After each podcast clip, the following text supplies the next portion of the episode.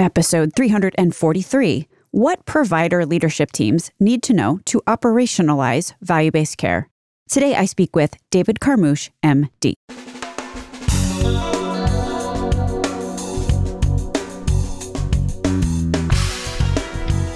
American healthcare entrepreneurs and executives you want to know. Talking. Relentlessly seeking value. Most people who have been in the healthcare industry for a while have heard by now the metaphor about the two canoes. Provider organizations or health systems, with some of their payments coming from a fee for service FFS payment model, and some of them coming from value based arrangements, have the challenge of one foot in the FFS canoe and one foot in the value based canoe. They're probably going through a lot of metaphorical pants, is the main takeaway that often comes to mind for me. But wardrobe malfunctions aside, this is a really difficult organizational challenge. That's what I'm talking about today with Dr. David Carmouche how to deal with the operational challenges, the cultural challenges, maybe even very arguably the generational challenges here. Top line, very top line, to succeed in value based care, you gotta have three things aligned. Number one, the payment model, the construct of the contract. No kidding, you have to have value based contracts to succeed in value based care. The big problem here, which is not to be underestimated, is that there are some areas of the country where it's really tough to find somebody or enough somebodies willing to offer a capitated, prospective, value based contract. That would be really frustrating to want to go forward if you're a provider in a value based way, but to not have a willing payer partner and or employer partner to do so. So please step up, payers, policymakers, and employers in those areas of the country. But the construct of the value based contracts can also not be overlooked. Toward the end of this interview, Dr. Carmouche gets into the different results that were achieved between two patient populations one served by a Medicare Advantage MA plan, and one in an MSSP, Medicare Shared Savings model. So the same provider network, the same environment, same geography, same number of lives, different payment model. Stick around for that part of the conversation. It's pretty eye opening. The second of the three things to be aligned to be successful in value based care are physician slash administrative incentives and the employment models. Seriously, who is thinking that anyone's going to succeed managing downstream risk when the physicians making the decisions about downstream services used are bonused by how much downstream costs they can drive, and everyone is eating what they kill. If culture eats strategy for breakfast, incentives eat culture for lunch, as they say. Number three important thing that is required to succeed in value based care leadership skills leaders who are going to succeed in a world moving from FFS to VBC have to be mission driven toward that cause. They have to be strategic enough in their approach to take potential short term revenue hits in pursuit of the longer term goal. Even the medium term goal, honestly, if you think about the whole context of what's going on here. Leaders also need the skill and aptitude to pull off the change management and adjustments to the organizational culture that are needed. Staffs and teams really need systematic support. Value based care is a team sport, and teams require leadership. Here's one example of where not having great leadership trickles down to bad results. If nurses or social workers, or in general, people of color or women in an organization feel demeaned or not valued by a critical mass of those in power, and maybe here I mean physicians or other physicians that they work with, then patient safety scores diminish and quality goes down. There's enough studies on the impact of having and not having psychological safety that it's getting harder to dispute what I just said. And if this environment becomes as toxic as the stories that you read about often enough, that's on the C suite to fix. If the C suite has value based aspirations, that C suite really might want to reprioritize their to do lists to think about stuff like this because toxic environments make consistently delivering high value care and satisfied patients difficult at best for many reasons. Here's a timely side note. I heard someone say the other day that in light of the pandemic and the FFS inpatient and outpatient volume fluctuations that, you know, plummeted and rose at various points during the pandemic, compounded with Medicare FFS rates that some institutions claim are not profitable or profitable enough, Someone said that given these factors, the best way to de risk is to take on more risk. That's interesting to think about on a number of levels. Today, as I mentioned, I'm talking about all this and more with Dr. David Carmouche. Dr. Carmouche was recently the executive vice president of value based care and network operations at Ochsner, which is a very big integrated delivery network in Louisiana. You heard it here first, folks, but Dr. Carmouche will take on a new role in November 2021. He will oversee Walmart's expanding clinical care offerings and operations, including Walmart Health, MeMD and its social determinants of health line of business. Here's a quote from the announcement about Dr. Carmouche's move that I thought was interesting. In quotes, connecting with patients in more places and creating a seamless, personalized patient experience is a crucial component in the new healthcare environment and a space where Ochsner, as well as retail leaders like Walmart, will continue to invest. Close quote. Dr. Carmouche has been on this podcast before, episode 316 and Ask an Expert 15. So if you'd like to hear more from him, go back and listen to those two shows. Also, if you're looking for another episode that digs into the importance of leadership, listen to the one two weeks ago with Gary Campbell, episode 342. My name is Stacey Richter. This podcast is sponsored by Aventria Health Group. Dr. David Carmouche, welcome to Relentless Health Value. Great to be here. It has often been said how difficult it is where you have some patients in value based scenarios or, or value based plans, and then other patients in a traditional FFS environment because the goals are different. You know, like in a PPO FFS, you want put heads in beds, and the, the value based one, you're concerned about downstream costs. How do you operationally deal with that? Yeah, I mean, this is the biggest challenge that I face. You know, I call it the two canoes, right? You've got one foot firmly planted in the fee for service volume canoe. You've got this other foot that you've put in the second canoe, which is value. And the question is, do you have to live in a world where you're balancing those two feet or could you could you jump into the second canoe without capsizing, right? I just love that image because I think that's kind of what we feel here's the approach we've taken, and that is that it's pretty clear in Medicare that our strategy in the future and today is one of value. And the reason is we don't make a positive margin under Medicare, both frankly in the inpatient arena or in the outpatient arena. So anything we can do to convert the effective reimbursement in the Medicare space to something greater than Medicare fee for service rates, we think is in our best interest. So we've gone very heavy into moving as much of our Medicare business into risk as we can. And so we take full capitation under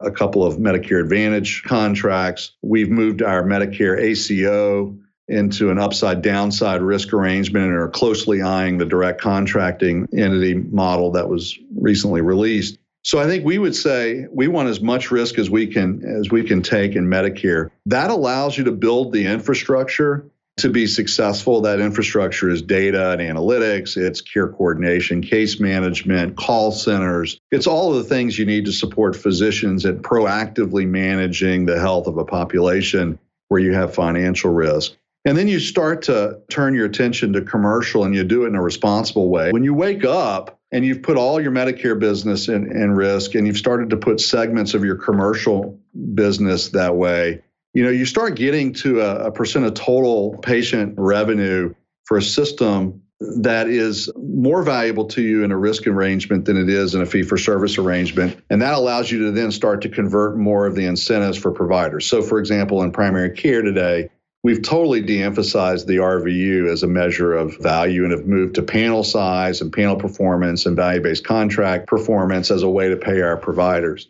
On the subspecialty side, We've carved out pieces of their comp and are starting to look at value based metrics to help to kind of focus them on the things that we need to focus them on. And they're they're real value based metrics. They're, they're things that get at clinical variation or unwarranted care and things that are frankly difficult to talk about within medical groups when you, you start talking to physicians about differing rates of elective C-sections across the group and, and, and start incentivizing people to act more in line with, with best practices, those are fun conversations. So we're well on this path, but to your point, it is still difficult at times, especially when most of our hospital operators have grown up in hospital administration. They're used to incentives that are things like, you know, bed days or inpatient discharges or throughput, length of stay, RVUs, and those measures that that power operating reviews and the and the systems within health systems are barriers, right? And so evolving those into different metrics that align with value is, is part of the challenge. And, and certainly we're grappling with that. We're not there fully, but we've made some strides.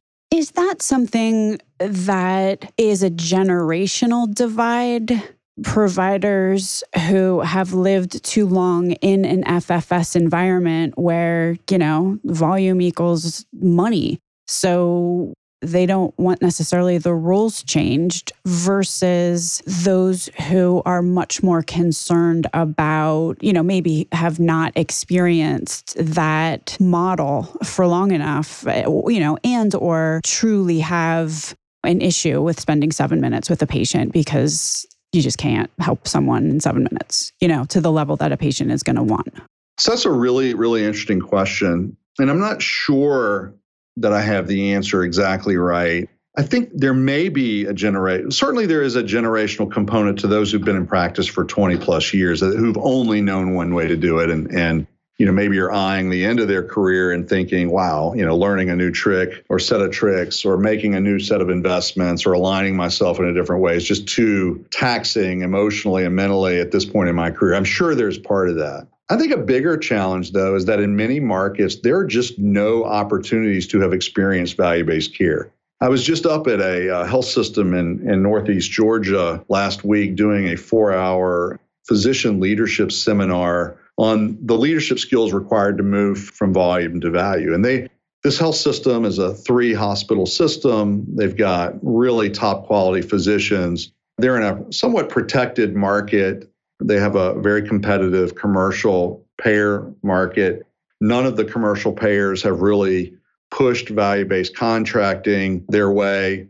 They've got a growing community, so they, they, are growing commercial lives in those markets. They're the A system in the market and so they've got great fee for service rates. It was really interesting in talking to the physicians in the room. There were about 30 physicians in the room, and some of them were new, to your point, younger generation physicians. And then there were some who, who were older. None of them have ever experienced working in a value based care environment. So their biases, they have no biases, they only know one way. That may create a bias, I guess, or a set of biases. But they all spoke to what they thought they should do. Over 20 of them, when I polled them at the beginning of the conversation, said they felt like they should be practicing in a value based environment. They felt like they should compete based on value. They just didn't know how to do it because there wasn't anyone in their market. There were no large employers mandating it or asking about it. There were no commercial payers pushing it or offering it. And so they felt like the ACO model or the, you know, kind of working with CMS was their only path. And that was such a small part of their overall business that they didn't feel like it was going to be sufficient. So their whole question was how do we engage in collaborative relationships that would allow us to move into value? And I think that plays out over a lot of the country today, and probably is a bigger barrier to progress in my mind than a generational, you know, gap or or set of beliefs. It's like that William Gibson quote, the future is here, it's just unevenly distributed. That's a great point, right? I've heard that same thing as well. There's certain areas of the country where value based care, to your point, has almost reached this tipping point Whereas there's others where there's physicians that are really trying to, to engage in value based contracts and can't find a willing partner. Physicians, even new physicians, no one wants to rush through their day in a series of seven minute visits and then go home and do a couple of hours of EMR charting and not not see their family and and really have as their only trick to make greater revenues for, for themselves and their families, you know, seeing more patients. I think no one really wants that. And I think when you look at provider dissatisfaction in this country and burnout, in many ways, it's this there's no no solution in sight for this dynamic that has played out. And so I, I do believe, you know, the reason I've gravitated towards value-based care frankly, was that I think it's the only way that we allow physicians to have healthy 30 plus year careers and be happy and fulfilled and ultimately make, you know, great livings but also live their lives and, and, and apply their prof- you know their their skills in a profession in a more rational way. I do think value-based care is is the answer or a answer to a lot of the burnout we see in the country today. I recall sitting in a in a business class actually and the whole point of the class was that time is a finite quantity. So any business that is time constrained there is a, a cap on how productive you can be. And it's funny because I've thought about this many times and it, it, doesn't seem to enter into the conversation often enough. If you ask me, that with FFS, that is time constrained. That if you're a physician and you're put in an FFS environment, the only way to make money is with your limited amount of time. Whereas in a value based context, it's team based. So there can be other ways to scale other than working 24 hours a day. Yeah, let me put a finer point on that, right? So in a fee for service environment, not only is there a finite number of encounters in a given day that you can execute, you're forced to bring people into the office to create an encounter who don't necessarily need to be there a 30 year old person who views you as a primary care physician and who is otherwise reasonably healthy may or may not actually need to come in and see the doctor every year. But if, if they don't, you A, may lose that connection with them if you go too many years without seeing them. And B, certainly can't be paid for things like sending them a, an email health questionnaire for them to update their health status or having them come to the lab just to do some basic biometric screening and review it, but in a way that would be convenient for them and not really require them to miss work. There's just no way to do that. So you end up creating encounters that aren't necessary clinically, but that's how the payment system has set up. And, and so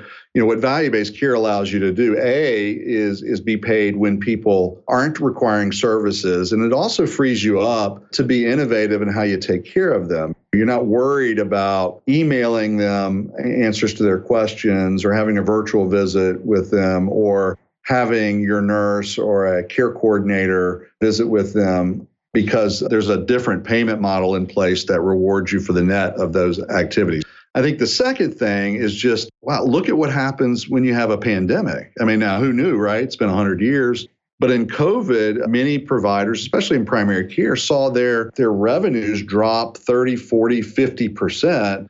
Well, you know, in all honesty, we're going to have a record year at Ochsner in 2020 under value based contracts. Uh, utilization went down, but we've got contracts that create value now for us in that setting. So I think it's it's also a hedge against major and sustained uh, interruptions to your business. And I think fee for service creates a lot of vulnerability that we saw come to fruition with COVID 19. Let me bring up a potentially confounding factor that might marry into you were saying that you gave a leadership talk. You know, what are sure. qualities that are necessary in order to move into a, a value based world? And one of them I see as being particularly troublesome, just relative to, you know, this far better than me. I never went to medical school, is this kind of um, ruggedly individual approach that gets drilled into. It must be something that happens in medical school because it's pretty, or maybe just like the type of person that becomes a doctor. But in order to effectively practice value based care, it is T based care. You know, you, you were talking about coordinated care as a real key. So you can't poo poo the behaviorist or the nurse or the, the pharmacist. It's really a matter of being able to recognize and value the diversity on the team and the different skill sets and experience that each person has, which doesn't seem to come naturally to physicians. Is that part of the cultural change that you have seen necessary? And like, what are the ways to be successful here? Yes, you nailed it. It is beat into you a little bit in medical school and then reinforced in, in residency. If you think about it, we haven't really changed how we select and train physicians in this country. Really, in the last hundred years, we haven't really done it different. We still value, you know, high academic achievement in college, high MCAT scores, the ability to memorize information and regurgitate it. Even in an era, though, when we now go to Google or we go almost anywhere to learn anything in a moment's notice, we still train physicians at memorization. We still expect them to regurgitate a set of facts that they learned in medical school. And it seems as if we've missed this notion that, wow, information is much more readily available to both patients and providers. Maybe we should start selecting future physicians based on people skills or their humanitarianism uh, because the you know data access is now more ubiquitous and yet we haven't so i do think there's an imperative for our medical schools to kind of re-envision that. But for providers who are in practice today yeah it requires a little bit of humility to move into a value-based care environment we as physicians were taught to be accountable for our outcomes and we create probably an unnecessary and unfair burden on ourselves as we carry that through our career. I think I think value based care, to be successful at it, you start to recognize the limitations of traditional healthcare delivery and you start looking at the impacts of community or environment, the social determinants of health, the genomics, behaviors. And when you start to recognize that those things influence total medical expenditures much more than the drug I choose or the diagnosis I'm going to make, you start to understand that you have to surround yourself with people who can help solve those sorts of problems, right? So aligning with community resources, having access to social workers or, or integrated behavioral health professionals as part of the care team. All of those things have a bigger influence on total medical expenditure than the activities of a physician. And so, in the value based care world, a physician does have to recast themselves as part of a team. It's an important part of the team. There's still something to that physician patient relationship that is healing, that creates a trusting context for some of the other services that may have to be provided. So, in reality, by subjugating oneself as a physician to the team, one actually elevates themselves at the same time. It's paradoxical, but they become more focused on important relationships or crucial conversations or making dealing with diagnostic dilemmas the things that that physicians really should be there to deal with too many times physicians get you know consumed by documenting in the electronic medical record or managing chronic conditions that frankly should be managed with evidence-based care protocols and probably nurses or nurse practitioners executing against that pharmacists uh, doing drug reconciliation et cetera. So it is an enormous cultural shift and it's one that I think physicians have to have an openness to, a sense of humility around but ultimately, it's one that the facts and the requirements to be successful once you shift the payment uh, mandate. And so I, th- I do think putting physicians in a position to learn and to understand that's important and to support them through that transition. But but I think it's it's certainly doable. And we've got quite a few physicians who have made that shift already here at Ochsner. It's not even just an ability to work on a team, like that skill, which, by the way, I just saw another, yet another article in Health Affairs the other day supporting the idea that coordinated care provides superior outcomes, or at least in this study, than a solo practitioner but it's also the idea of processes and having nuanced care plans and being able to work within a standardized model that a lot of physicians find very difficult. Yeah, I think you're right. And and I also think the the construct of the value-based agreement has an influence on that as well. And, and so we we've submitted for publication, hopefully to be published soon in Health Affairs, our experience inside of um, Medicare Advantage versus a Medicare shared savings program. So, very interesting, right? The same provider network, same environment, same geography, same number of lives that have been in capitated Medicare Advantage plan in our market at the same time that we had another group of patients in Medicare fee for service as part of our ACO and looking at, at the cost for those two, it's significant. It's about $100 million a year difference in the cost for those two populations in favor of Medicare Advantage.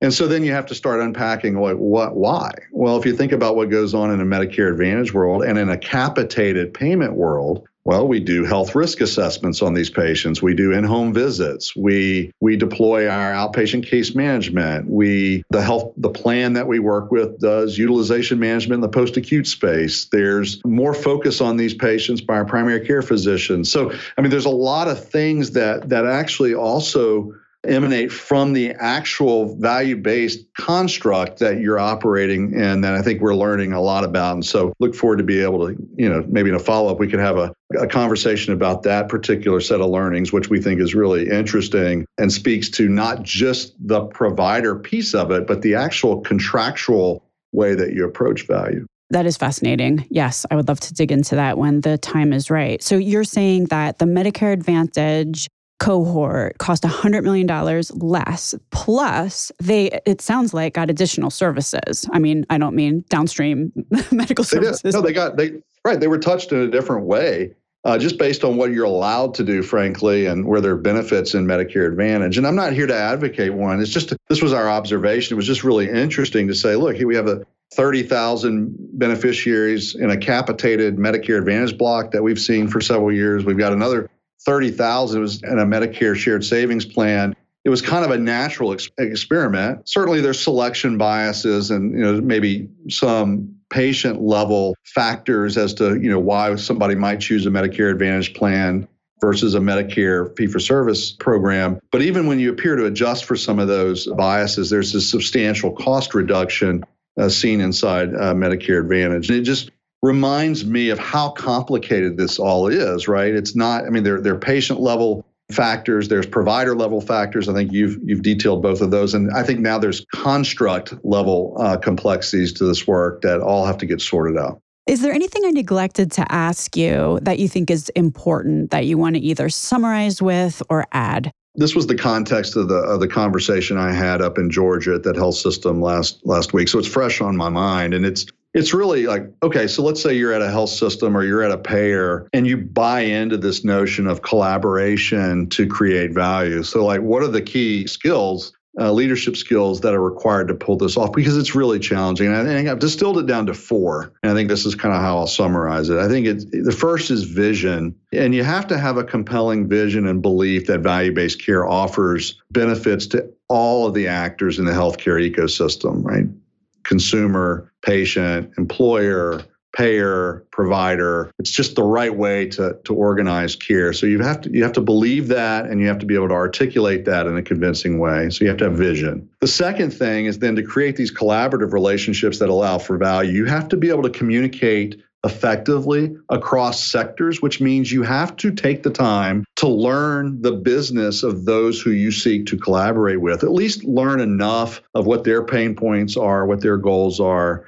To be able to have a, a reasonable conversation with them. The third thing is you have to have courage in a couple of ways. number one, you are fighting a legacy system that's filled with inertia. And there are many, many, many people who are willing to take shots at those of us who are trying to change the system. You also have to know that courage is required to traverse the value based care journey because there's not a clear roadmap. It's different by market, it's different by health system. It's going to look different in Louisiana than it's going to look in Oklahoma, than it's going to look in Hawaii. And so, because there's no roadmap, it's scary, right? And so, there, there's a certain amount of courage. And then the last thing is optimism. You know, as the inevitable barriers you know arise the sense that we're collectively going to overcome them. We're going to work them out. We're going to solve them. Just critical to kind of get this done. Those are the four key things that leaders who want to work in this space successfully need. And I, and I don't think we have enough of that in healthcare. And, and uh, I'm trying through some of my own efforts to speak a little bit more about the leadership skills required for, for value because I think we need more leaders who can help do this. You need to get out there and and and have those conversations because I couldn't agree more. Is there any place that you would want to direct people to learn more about your work? Yeah, a few ideas. I mean, certainly I'm on LinkedIn and I've got links to several articles or interviews there on my LinkedIn page. Some of the things I've spoken about in public are on YouTube as well. And then finally, there's a book that features some of my work. It's it's called From Competition to Collaboration written by Bob Sachs and Tracy Duberman, and they highlighted some of the leadership skills required in this space and, and some of my work there. So I would shamelessly plug their book for them and and uh, ask folks to check that out if they have if they have a moment. Dr. David Carmouche, thank you so much for being on Relentless Health Value today. That was great. I re- really appreciate you having me. Thanks. Links to everything discussed on the program today can be found at relentlesshealthvalue.com. If you visit the website, relentlesshealthvalue.com, you will also find a complete listing of all of the shows that we have published thus far with leading entrepreneurs and executives in the healthcare space today. Another cool feature is, you know, you can subscribe to the show so that every week the episode is automatically sent to you. So you don't have to remember to go to the website to download it. Thanks so much for listening.